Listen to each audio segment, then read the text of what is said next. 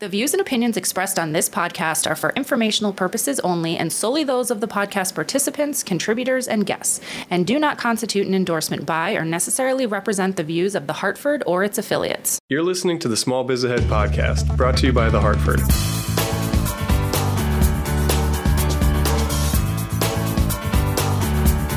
Welcome back to another episode of Small Biz Ahead, the podcast. Today, I wanted to start off by talking about a CareerBuilder, builder survey that just came out that said one in five employers, which is 19%, think workers are productive less than five hours a day. First of all, one in five is 20%. I just want to make sure that we're clear, okay? I know, It's but they, 19%. they specified it was 19%. Okay, so just- we this puts all of their findings into question right now if they can't do a simple calculation like that. So, I would say workers are probably productive six hours a day. wait, they're productive how many hours a day? I got They distracted. think less than five. so, 20% of workers are productive less than 5%, Yeah. 5 hours a day. Yeah. Okay. I really think it's closer to six. I think people like take an hour off for lunch and then they go walk around or they like chat with coworkers Hmm. or they check their phone or something. And I think I think managers just have to be okay with six hours a day. I think that the uh, it depends on how you define productivity. Yeah. Um, some people when they work from home are like super productive. Oh my god, I'm cra- crazy productive. Uh, me too. It's great, but you know, and, and I always and I have I have uh, clients and uh, people that that run businesses complain about their employees spending too much time chatting or being you know Yeah. whatever. And um, you know what? I think that that's all part of the culture of a company, and it's all part of the relationships I think people it's have. okay. I don't think there's anything wrong with that. I don't, you know. Right? I mean, if, if they're working five, six hours a day, and okay, let's say the other two hours a day, Yeah. they're spending chatting with their workmates or whatever. I, I don't think I don't know if that's such a bad thing. It's all Yeah. part of the company's culture, and um, it's probably a better thing than my company where my employees aren't even around. Everybody works from home. yeah. You know, so I, I, I In every job I've ever had, I've always had a coffee crew. So that's the people that you get in. right. Everybody like goes for a coffee together. You do like half an hour's worth of work. Yeah. And then you all go down and get a coffee together. And I have that now with my two workers, Sandy and Danielle. Shout out to my my coffee crew. And um like we don't talk about work 100% of the time, but honestly a lot of times someone will bring something up Something and we'll comes be up. like, "Oh, Right. you're working on that? I'm working on like it's it's we we like solve problems on that." And I know our managers have no problem with that at all. Well, the issue is though is that we're here at the Hartford, which is a giant company, and Mm-hmm. But most I even did this at small businesses. Yeah, but if you're a business owner, um, it's everything. uh, You know, everything is about productivity and profitability, and you know, o- overhead. And um, when you see employees that are chatting away, your natural first thought to yourself Yeah. is, "This is costing me money. Get back to work." And I think as business owners, we have to realize that it's not a bad thing. If you obviously, if anything is, if it's done too much of it, that's a bad Yeah. thing. But you know, some you know, twenty percent of the day, fifteen to twenty percent of the day spent, um, you know, building relationships with the people around you that you're working with.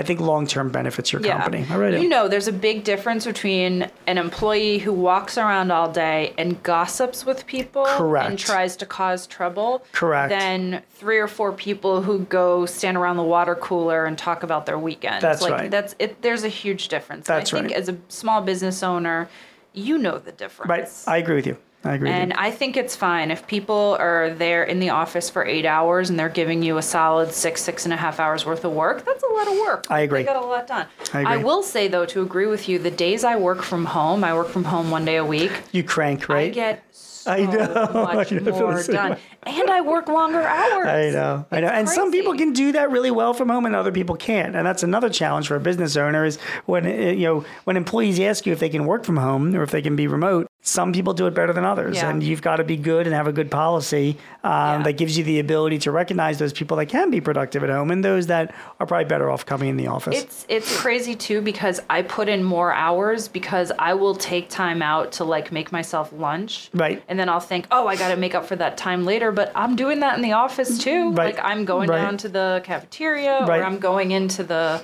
break room and getting my lunch and bringing it back to my desk. And then I'm like, it's it's just so funny. Like I think I think bosses and managers just need to like realize that most people are have the best intentions and not get too worried about people checking their phone or Yeah, chatting with coworkers. And then they get back to work. and then they get back.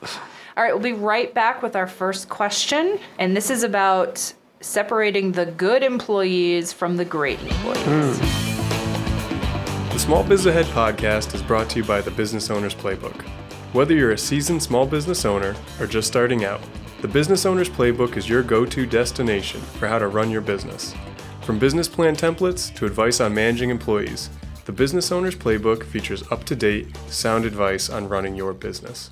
Okay, we're back with question number one. This is from Jeremiah from Asheville, North Carolina. This is our second question from Asheville. Asheville. I, it's funny that you brought that up because we talked about Asheville Yeah. before and what a great little town it is. And how I I, think love it's it. just like kind of a booming area, so It there's is. probably a lot of new businesses Yeah. popping up there. I love it there. So this is what Jeremiah writes. I have wonderful employees. Some are great, some are good. How do I get the good ones to be more like the great ones who go above and beyond each and every day? Wow. Okay, Elizabeth, you want to take that one? I think this is a question for Gene. I mean, that's first of all, it's it's a very tough question to answer because we all want our employees to be great employees, um, and that's just not reality. Yeah, what's So- wrong with just having a bunch of good employees? Yeah, that is correct. I mean, the I think I think the the problem is not with the employees. I think the problem, uh, Jeremiah, actually is how you are perceiving your employees. Um, if you've got some great employees, be grateful because Yeah. that's awesome, and we all want to have great employees. But if you just have great employees and then you have good employees, you don't have any bad employees, dude, you should be very very grateful as well because a lot of us have some bad employees that we're trying to like deal with and, and how to handle. Good employees are, you know, everybody you know, you realize if you've been running a business long enough that um, there are some people that are always going to rise to the top, and some people that are happy being in the middle, Doing their know, job. and doing their job. And there's, it's just built into people's DNA. And you're not going to change them, you know. And now, you know, if they're working at a sub level, okay, then you have to make some changes. But if you're getting good productivity out of an employee as a good employee, um, you to try and make them into a great employee is almost like trying to, you know, have like a, you know a singles hitter turn them into a home run hitter. Yeah. Um, it's just there's only so much that, a person can do within their exactly DNA. What I was just thinking actually, because at my previous job, I had four people reporting to me. Right. And one of them was great. Like I considered him great. Like he would just anticipate things that I wouldn't even think of and get things done. Right. And he was uh, he was so dependable. He was always there. He innovated. Like he was just fantastic. And then I had three good employees, and they did their jobs. They came in, they did their jobs, they did what I asked them to, and they went home. And they weren't the type of people who to anticipate things. They didn't think ahead. They just did what was what was required. But the big question you have to ask yourself is are you making money off of those employees? Yes. Right? And so if they're producing profit for you because of whatever they're doing their jobs, then that's great.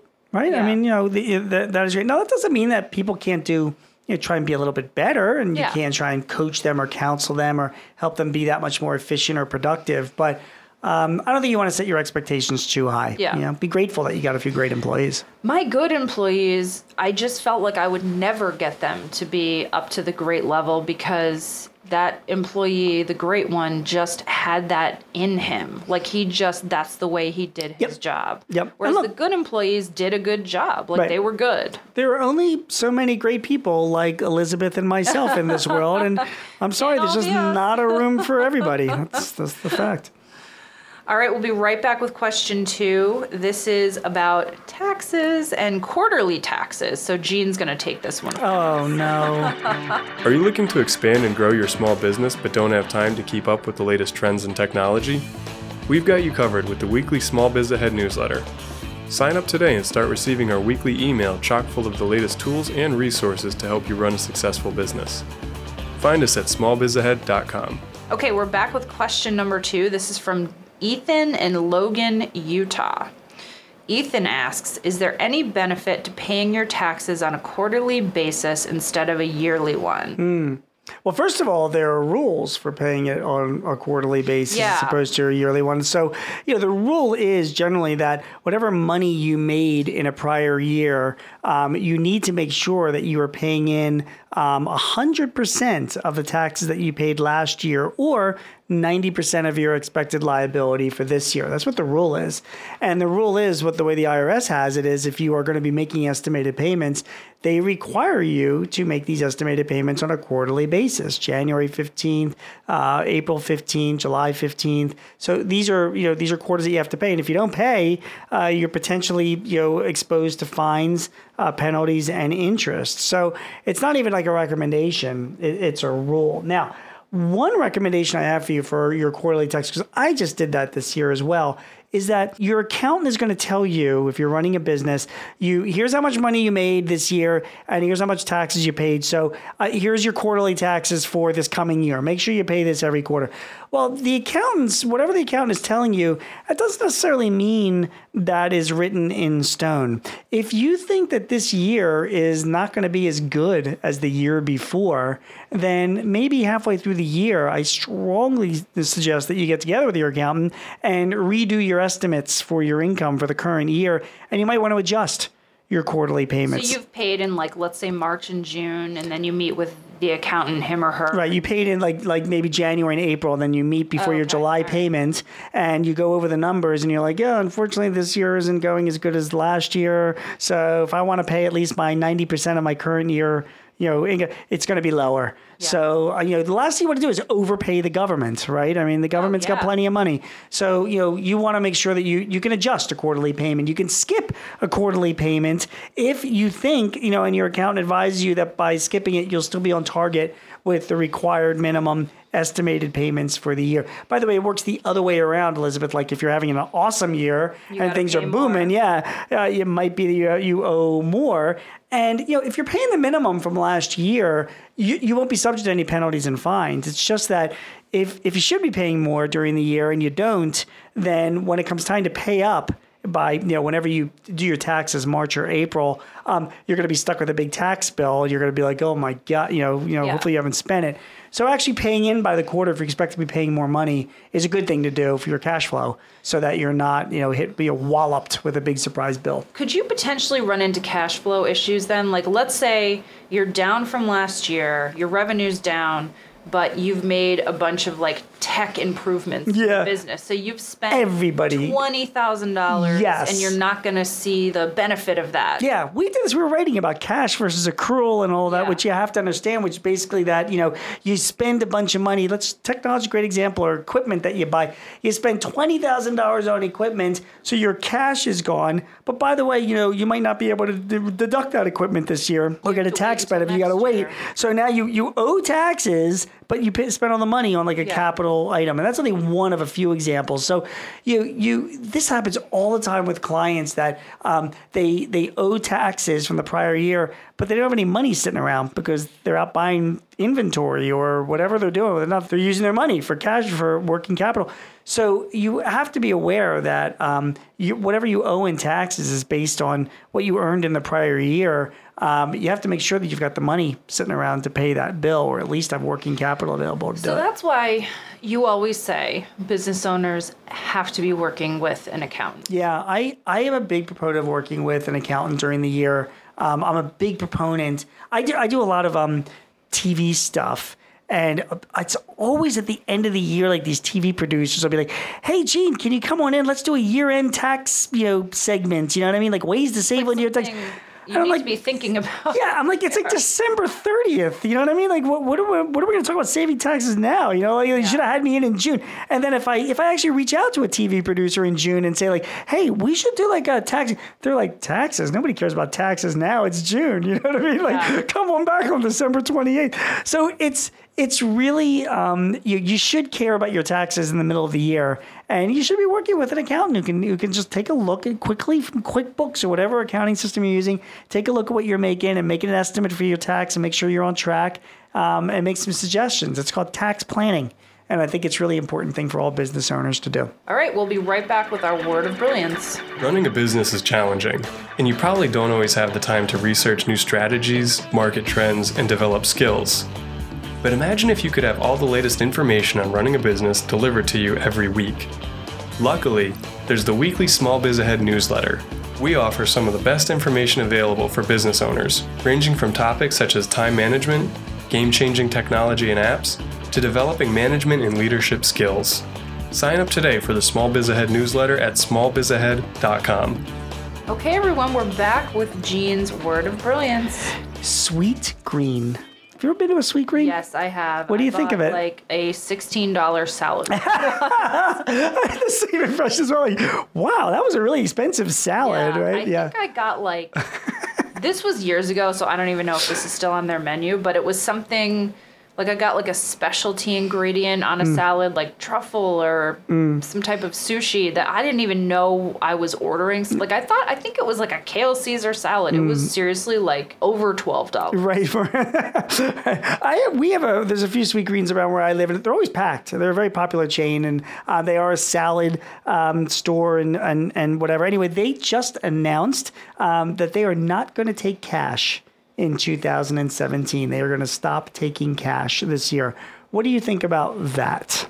Well, for me, that would be fine because I'm always trying to get airline points on my credit card, so I pay for everything with, with my credit card. Anyway. Yes, good point. Okay, and first of all, I pay for everything with a credit card as well, so I, I'm not. Um, I, I hate cash carrying it around, and they're responding to their customer demands. I mean, this is a company that is looking at their data and they're saying, "Listen, most of our customers are paying by credit card, Yeah. so we're just going to accept credit." Plus, they also had found as well that. Um, um, by accepting just credit cards, and they have like you know uh, uh, touchscreen tablets uh, that their employees use, um, a much faster transaction yeah, that than doling sense. out change and you know what you know. So um, so it it so two thoughts to take away when I, the lesson from Sweetgreen this year. Number one is take a look at your business. If you're a merchant, you're a retail store, whatever. This is like a big national chain that's doing this. They're stopping taking cash. Perhaps maybe you should stop taking cash this year as well. If you look at the number of transactions, just Yeah. turn it into a cashless business. Maybe it's a better customer service for your customers. That's one. Or the opposite. I am a big believer in accepting any form of payment as long as it's payment and making sure that your customers you wanna get paid. I want to get the money. so um, I hate it when I go into restaurants and they don't accept credit cards. That drives me yeah. insane. So then I have to go to an ATM and spend a three dollar and fifty cent transaction fee to pay for my stupid restaurant bill. You know what I mean? So you know, I might also, if I was, if I'm a cash guy, I might also hate going into Sweetgreen and I what I can't pay for cash here. You know, uh, you know, it might be depending on your business. The lesson is is that you should be accepting all forms of payment, even if it's Bitcoin, depending on what your customers are going to Maybe pay. not Bitcoin, Maybe not Bitcoin, but um, in Sweetgreen's situation, though, they looked at their customers and they were like, "Listen, it makes sense for us to go non-cash." You might want to look at it too, um, but make sure you're giving as many options as possible. I'm going to take this opportunity to rant about my hair salon again because I feel like I'm always talking about them, but they accept credit cards and they have Square, Mm-hmm. Right. But they will only take tips in cash. So I'll come in with a stack of 20s and maybe the tip should be like $12. Yeah, that's so They annoying. never Drives, that would drive me have nuts. change. And by the way, meanwhile, um, tips. If you use Square, like uh, well, there's coffee shops that use Square. Yeah.